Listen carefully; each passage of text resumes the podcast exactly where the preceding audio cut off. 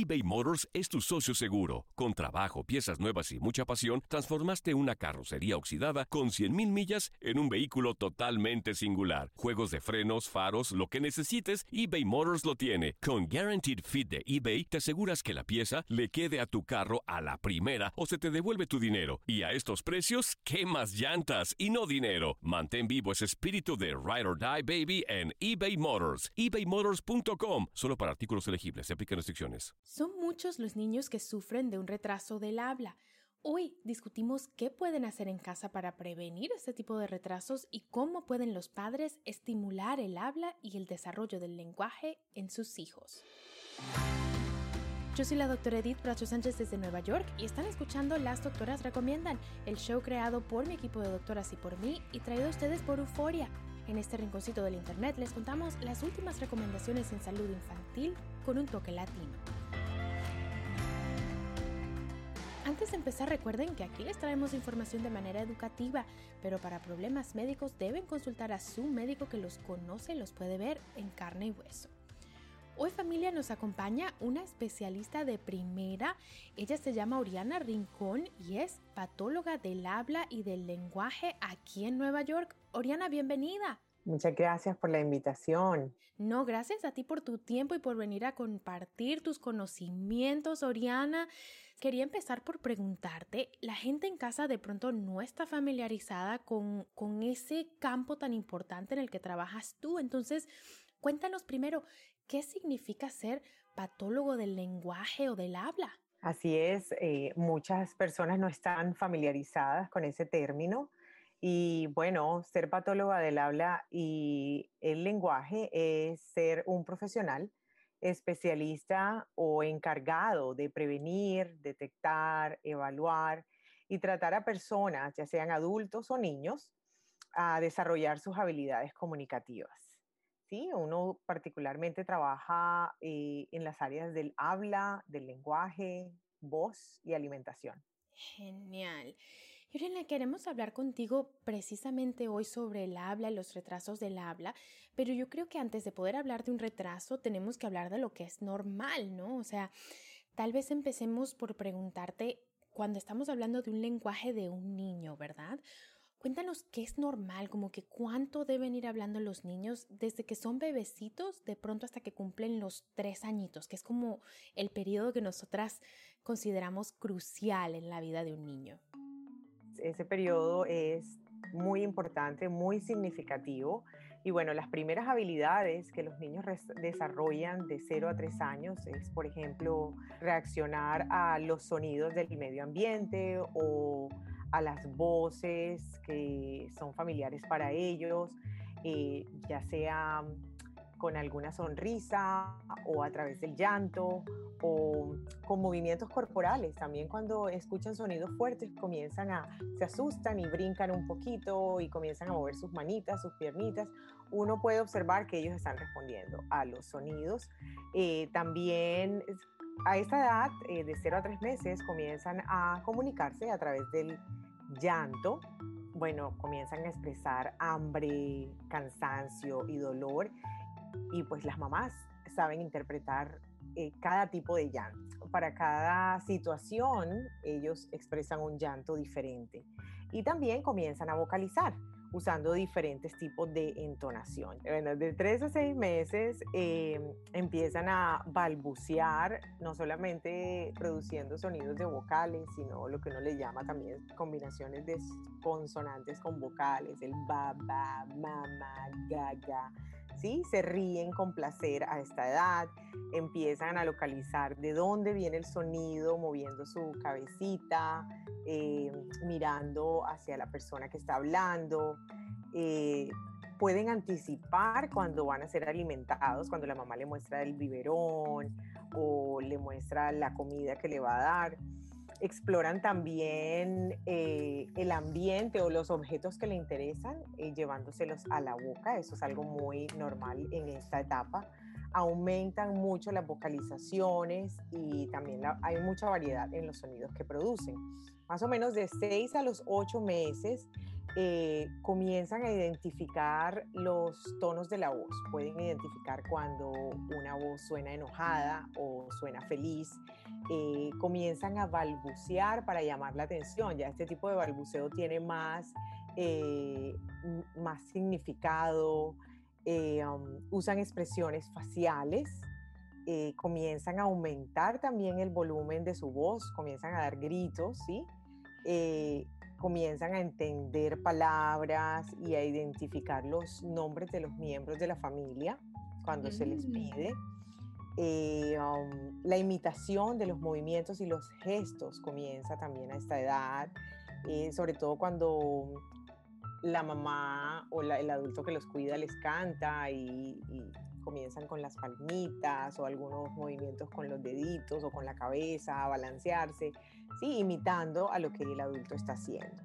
De 8 a los 2 meses ya comienzan, uno espera que, que empiecen a responder al, a su nombre, cuando uno los llama por el nombre, que pues lo miren a uno o al adulto que le está llamando reacciona a su imagen frente al espejo de una forma diferente, dando golpecitos al espejo y comienzan a participar en este balbuceo recíprocamente o tomando turnos. Si la mamá le produce algún sonido, el bebé lo, lo vuelve a producir y así sucesivamente. Y, y comienza a imitar sonidos a esta edad a los dos, de 10 a 12 meses aproximadamente empieza a decir sus primeras palabritas, que es lo que uno espera, el mamá, papá, eh, um, comienza a gritar para llamar la atención y a esta edad también pasa algo muy, muy curioso, que no solamente es eh, la producción de, de palabras, de, de, las palabras iniciales, sino también lo que uno le llama jerga, que es como una combinación de consonantes y vocales, pero necesariamente no tiene que ser una palabra real, sino que no se entiende, pero comienzan a hacer imitaciones, ¿ya? De esa forma. Así que básicamente eso es lo que sucede eh, hasta los 12 meses aproximadamente. Comienza a seguir instrucciones simples, sobre todo cuando uno les, les da eh, ayudas visuales, cuando uno les tiende la mano y le pide algún objeto o algún juguete que se los pase. Eso es algo importante que comienza a esta edad, comienzan a mostrar el gusto por la música y la imitación de sonidos de animales empieza también a esta edad, sonidos del medio ambiente, imitar el gato, la vaca. Oriana, te oigo hablar y se nota que esto es lo que haces. O sea, se nota que esto es, o sea, me lo estás diciendo y me lo estás explicando todo y, se te nota como la emoción y que te gustan todas estas cositas en, en los niños.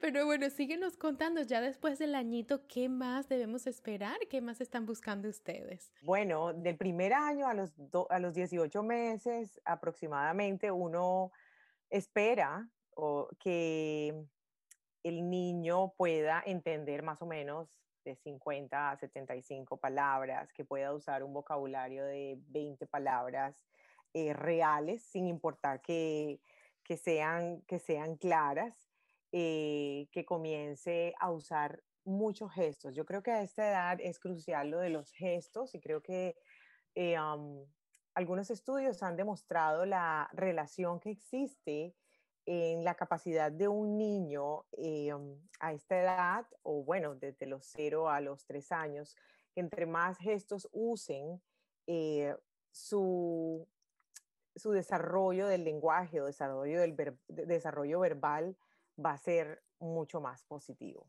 Así que sí, es, es, bien interesante este, este tipo de, de, habilidades que a veces uno desconoce o los padres desconocen, pero que realmente son cruciales, importantes en el desarrollo de, del habla y del lenguaje. Genial, no, me encanta. Y entonces, bueno, ahí tienen con, con, lujos de detalles, ¿verdad? Poco a poco lo que tienen que hacer los niños, más allá de sencillamente decir palabras, ¿verdad? Estamos hablando de gestos, estamos hablando de música, estamos hablando de gritos, de poner eh, pues consonantes y vocales juntas. Imagínense muchísimas cosas que podemos ir mirando y estimulando. Y precisamente, Oriana, para un padre que quiere estimular el habla, que quiere estimular la comunicación, ¿no? Porque lo que nos dices va más allá del habla y es comunicación tal cual de un niño.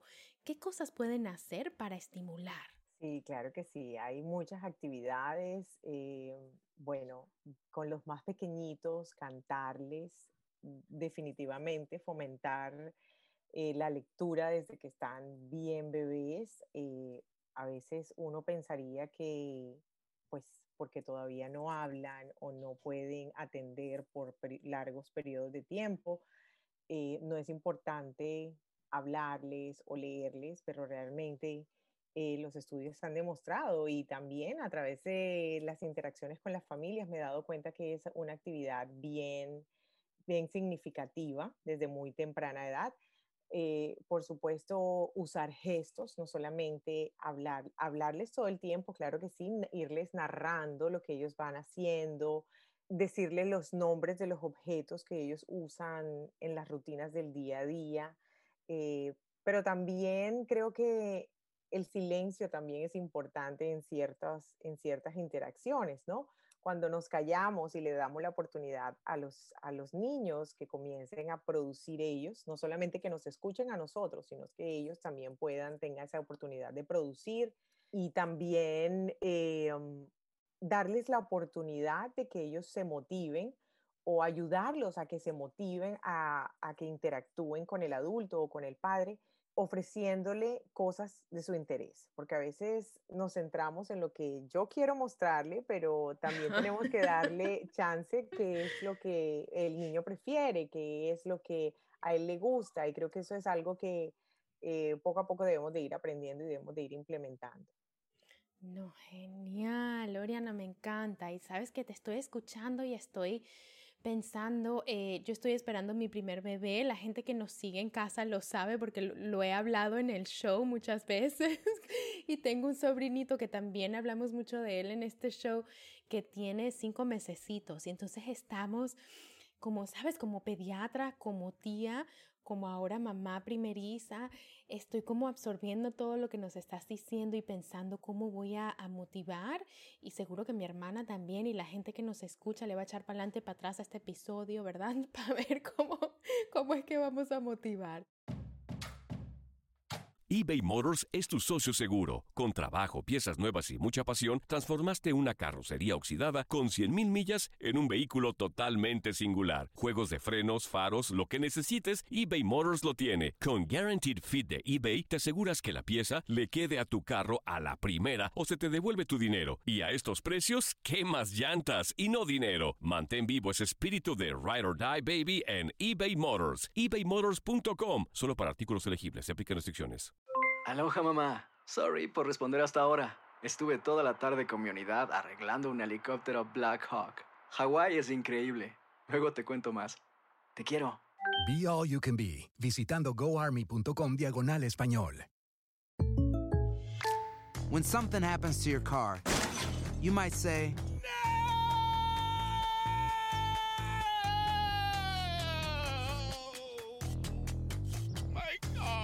But what you really need to say is something that can actually help. Like a good neighbor, State Farm is there. And just like that, State Farm is there to help you file your claim right on the State Farm mobile app. So just remember, like a good neighbor, State Farm is there. State Farm, Bloomington, Illinois. Boost Mobile tiene una gran oferta para que aproveches tu reembolso de impuestos al máximo y te mantengas conectado. Al cambiarte a Boost, recibe un 50% de descuento en tu primer mes de datos ilimitados. O, con un plan ilimitado de 40 dólares, llévate un Samsung Galaxy A15 5G por $39.99. Obtén los mejores teléfonos en las redes 5G más grandes del país. Con Boost Mobile, cambiarse es fácil. Solo visita boostmobile.com. Boost Mobile, sin miedo al éxito. Para clientes nuevos y solamente en línea, requiere AroPay. 50% de descuento en el primer mes requiere un plan de 25 dólares al mes. Aplican otras restricciones. Visita boostmobile.com para detalles. Oriane, te quiero preguntar también, tratamos de enfocarnos como en lo positivo, en, en lo que ayuda, en cómo estimular, ¿no? Pero también sabemos que hay cosas que pueden eh, pues causar un poquito de daño y llevarnos a retrasos, ¿no?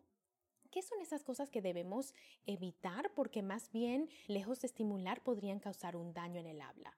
Definitivamente, sobre todo en, en, estos tiempos de mucha tecnología, eso es algo que no ayuda mucho y que creo que muchas familias eh, no están, no conocen y por no conocer cuáles son los efectos contraproducentes, les proporcionan o les dan acceso a los niños a, a una tableta, a un teléfono celular, hasta la misma televisión, ¿no? Los estudios han confirmado que no se debe de exponer a los niños a, a la tecnología hasta los dos años, incluyendo la televisión. Entonces, eso es algo que es un poquito preocupante porque se tiene esa falsa información o esa falsa creencia de que si pongo al niño a ver televisión, él va a imitar lo que está, está viendo, lo que está escuchando. Y muchas veces puede que el niño imite, pero realmente eso es funcional. Cuando queremos que un niño desarrolle la habilidad de imitar, yo también estoy tratando de fomentar la funcionalidad de esa imitación, ¿sí? Entonces, eh, no hay ningún tipo de enriquecimiento para el lenguaje si un niño pasa horas o un tiempo muy largo pegado a una tableta o a un televisor. Sí, eso solamente es distracción, pero también el cerebro no, de un niño pequeño no está preparado para ver imágenes, sobre todo imágenes rápidas. Ese tipo de imágenes muy rápidas son, no son beneficiosas para el desarrollo no solamente del habla, pero también para el desarrollo cognitivo. Entonces, a tener mucho eso en cuenta. Yo, pues, con las familias que trabajo, siempre eso es, eh, pues, la primera em, sugerencia y recomendación que les, que les doy para que em, lo tengan en cuenta y para que no obstruya con el desarrollo del lenguaje. Sí, sabes que yo también lo veo mucho, Oriana, y, y he tenido familias, por ejemplo, hermanitos, ¿no? y con el primero hubo un retraso del habla y cuando ya llega el segundo, las mamás me dicen, no, ¿sabes qué? Yo no voy a cometer el mismo error que cometí con el, con el mayor, de dejarlo en el tablet, de dejarlo en la tele, viendo la tele, los, los muñequitos, como dicen, los muñequitos todos los días. Porque bueno, no sabían, de verdad es que, que de verdad no sabían, pensaban que viendo muñequitos, programas que a veces nos venden como educacionales, ¿verdad? Que con eso ellos iban a aprender y de verdad no aprendieron y más bien lo que causó fue, fue un daño. Entonces, súper importante que oigan ese mensaje en casa porque, bueno, somos realistas, ¿verdad? A veces, sobre todo ahorita en pandemia, que hay mucha gente que trabaja desde casa, que necesitan que el niño se quede quieto unos minutos para lograr hacer una cosa, para lograr hacer una reunión, ¿verdad? Somos realistas, pero tratemos también de, de que no pasen todo el día, muchas horas, porque pues puede causar un daño. Oriana, hay un mito que te quiero preguntar que oigo muchísimo, muchísimo en nuestra comunidad. Mamás que dicen, incluso pediatras que dicen, no es que él tiene un retraso del habla porque está aprendiendo inglés y español, porque está aprendiendo más de un idioma. ¿Eso es verdad, Oriana? ¿Retrasa el habla aprender más de un idioma? No, esa es una información falsa. Yo creo que eso es una ventaja. Yo lo vería como una ventaja. No todos los niños tienen el privilegio de nacer en, en un hogar bilingüe o crecer en un hogar bilingüe y no, definitivamente eh, se tiene ese concepto de que porque el niño está escuchando o aprendiendo dos idiomas al mismo tiempo, eh, se está confundiendo o por eso no habla, o ese es el motivo de que no quiere hablar porque no sabe qué decir. Eh, no, eso definitivamente no es ninguna causa. Eh, como lo dije al principio, eso es, um, eso es algo positivo, ¿sí? y algo, un privilegio que no tienen todos, todas las familias ni todos los niños. sí, es, sí es un poco diferente el desarrollo, eh, a un niño que habla un solo idioma o que está expuesto a un solo idioma a, que, a un niño que esté expuesto a dos idiomas, ¿sí? Eh, pero no, para nada. Eso no es una causa de retraso del habla. Y es algo muy frecuente que, que los papás eh, o los padres, las familias, comparten con, conmigo durante, durante las sesiones que tengo, pero no, realmente eso no es así. Eso no es así, ya lo oyeron familia. Y, y sabes, a veces lo que más me preocupa de todo eso es que a veces eh, lleva a que demoremos, nos demoremos más a buscar la ayuda, ¿verdad?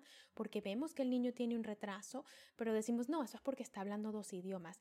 entonces, esos son meses que son meses sumamente importantes en los que estamos pues perdiendo tiempo, no los estamos dando lo que necesitan pues porque estamos pensando que no es porque hablan dos idiomas. Entonces, no, no es por eso y más bien no se tarden en buscar la ayuda. Y precisamente, Oriana, hablando de eso, de, de buscar la ayuda, ¿cuáles son las señales que a ti te parecen que ya, ya es hora de buscar ayuda y por dónde pueden empezar los padres? Claro que sí. Bueno, como hablamos eh, al principio de lo que uno espera normalmente en un desarrollo típico del lenguaje, es la capacidad de atender no solamente a los sonidos, sino a las interacciones. Con los bebés pequeñitos, con lo más chiquito, bueno, uno espera que respondan a los sonidos, cuando uno ve que un bebé eh, usa también el mismo tipo de llanto para expresar diferentes sensaciones o diferentes necesidades físicas, ya sea cansancio, eh, dolor, hambre, eso es un indicador. Eh, porque uno como mamá conoce el tipo de llanto, ¿no? Los bebés tienen esa habilidad de desarrollar un llanto diferente para cada necesidad. Eso es un indicador eh, en edades más tempranas.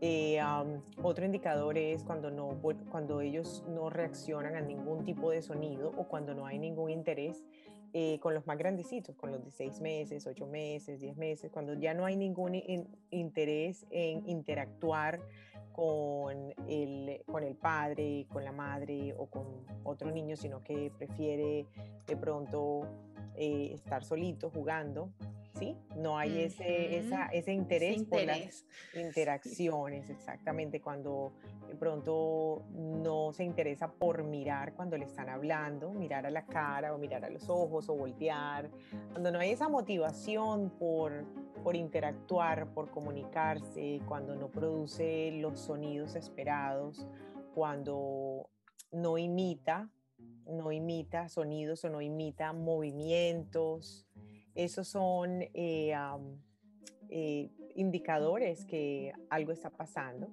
Yo los, eh, les recomiendo a los padres que no esperen, sino sobre todo uno como, como madre, uno sabe cuando hay algo que, hay algo que está faltando. Va bien. Sí. Exacto. Entonces, sí, em, hablar con el pediatra, compartir esas inquietudes con el pediatra y y pedir una evaluación, una, evaluación del desarrollo, dependiendo em, del área, en este caso el lenguaje, pues se, se pide una evaluación y se identifica cuál es la necesidad del niño en ese momento. Sí, y que cuando los mandamos con ustedes, ustedes hacen un plan, o sea, hacen un plan completo como que, bueno, cuáles son las áreas eh, y cómo vamos a ayudar a este niño, pero si no nos dicen a, nosotros los pediatras, no los podemos mandar con Oriana, ¿verdad? Entonces no se le da al niño lo que necesita. Oriana, cuéntanos un poquito cómo son esas terapias. A mí, sabes que nunca he visto, mando muchos niños contigo, con tu equipo, pero, pero nunca he visto cómo en qué consisten esas terapias. Cuéntanos un poquito, ¿qué hacen ustedes una vez que un niño llega con ustedes? Básicamente, eh, a esta edad uno trabaja con las familias, no solamente con el niño. Es importante que los mm. padres estén presentes eh, en las sesiones de terapia. Eso es algo crucial porque realmente uno llega a la familia a compartir el conocimiento que uno tiene, ¿no? Como profesional, como especialista en los trastornos del habla y del lenguaje. Sin embargo, el padre siempre va a ser el experto con su niño, ¿no? Entonces, y no solamente eso, sino que es usualmente son sesiones de media hora. A veces son dos veces a la semana y lo que uno quisiera es que el padre o la madre pueda aprender estrategias y cómo para, para, ayudar a su niño, ¿no? Cómo hacer eh, o cómo llevarlas a cabo durante las rutinas, qué funciona con ellos, porque cada familia es diferente, cada familia tiene estilos de vida diferentes, eh, aunque todos somos hispanos, hay diferencias entre una cultura y otra también, eso es algo importante. Y, y bueno, eso es algo súper importante, que los padres estén, pero básicamente la terapia se hace a través del juego. Eh, uno utiliza juguetes, pues a esta edad, que es lo más atractivo para un niño, ¿no? Si uno comienza a hablar o usar solamente fotos o libros, eso no va a ser atractivo. Entonces uno tiene que usar los juguetes que sean apropiados para esa etapa de desarrollo donde ellos están en ese momento.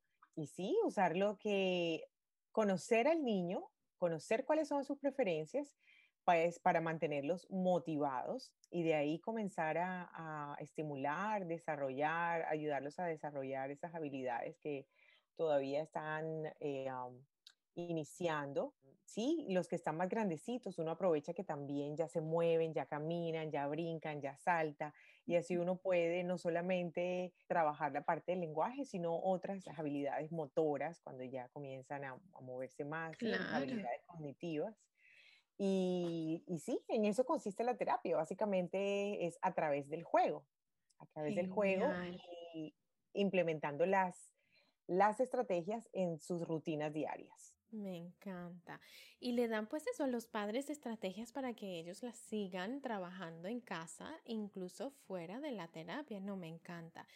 Oriana, y en tu experiencia, ¿cómo le va a los niños que reciben la ayuda a tiempo? O sea, son niños que logran desarrollar su lenguaje, que logran empezar la escuela y ya estar listos para aprender, ya están como nivelados con los otros niños. ¿Cuál es tu experiencia? ¿Cómo le va a estos niños? Sí, es una pregunta muy interesante. Eh, bueno, en todos estos años que he tenido experiencia con estas familias, la experiencia siempre es positiva. Nunca he visto un niño que no se haya beneficiado de la terapia del habla. Al mm. contrario, eh, eso también uno le da mucha información a los padres y ellos a través de las interacciones durante la terapia, las estrategias que uno les da, ellos se dan cuenta y comienzan a aprender y comienzan a implementar y comienzan a ver cambios. El interés de los niños se despierta, la motivación y sí, eh, o sea, el, e, es muy beneficioso, es muy beneficioso darles la oportunidad de comenzar eh, a recibir servicios desde muy temprana edad. Sí, a recibir ayuda, ¿no? Es como que son niños que imagínate, son igual de inteligentes, son igual de, de curiosos, ¿verdad? Son igual, son niños. Entonces, ustedes les están dando a través de estos servicios, a través de esta terapia, pues eso, la oportunidad, ¿no es así? De empezar a comunicarse. Correcto, exacto. Eh, um, sí, a esta edad eh, lo que quiere uno es mantener, mantenerlos con esa curiosidad, como lo acabas de decir, con esa motivación, que ellos puedan explorar todo lo que les rodea y que eventualmente ellos puedan ir desarrollando eh, esas habilidades comunicativas, pero que sean efectivas, que ellos puedan aprender a comunicarse con gestos, con sonidos y eventualmente con palabras, con frases, con oraciones. Y todo eso pues lo logramos cuando el niño tiene curiosidad y tiene motivación, ¿no? Claro, no, me encanta. Oriana, se nos acaba el tiempo, pero me encantó eh, conversar contigo. De verdad que te vamos a invitar para otro episodio. Creo que este, este tema pues le llega a muchas familias, a todos, a los que estamos un poquito eh, retrasados con el habla, a los que queremos estimular, eh, a los que estamos preocupados, a todos, ¿verdad? Aplica a todos, todos los niños. Entonces, de verdad, de verdad me encantó hablar contigo hoy. Mil gracias por tu tiempo. Muchas gracias por la invitación. Para mí fue un placer y espero que pueda ser de mucha ayuda para las familias que están escuchando. Por supuesto que sí. Bueno familia, con esto hemos llegado al final. Yo soy la doctora Edith Pracho Sánchez desde Nueva York y esto ha sido Las Doctoras Recomiendan, el podcast de salud infantil creado por mi equipo de doctoras y por mí y traído a ustedes por Euforia. Si les gustó, compartan con su familia, con sus amigos, con la vecina, con la comadre, para que ellos también se unan a nuestra comunidad de padres latinos informados que buscan crear niños sanos en todos los sentidos. Las Doctoras Recomiendan es una producción de LDR Media. No se pierdan nuestro próximo episodio. De mi parte, un abrazo para todos y hasta la próxima.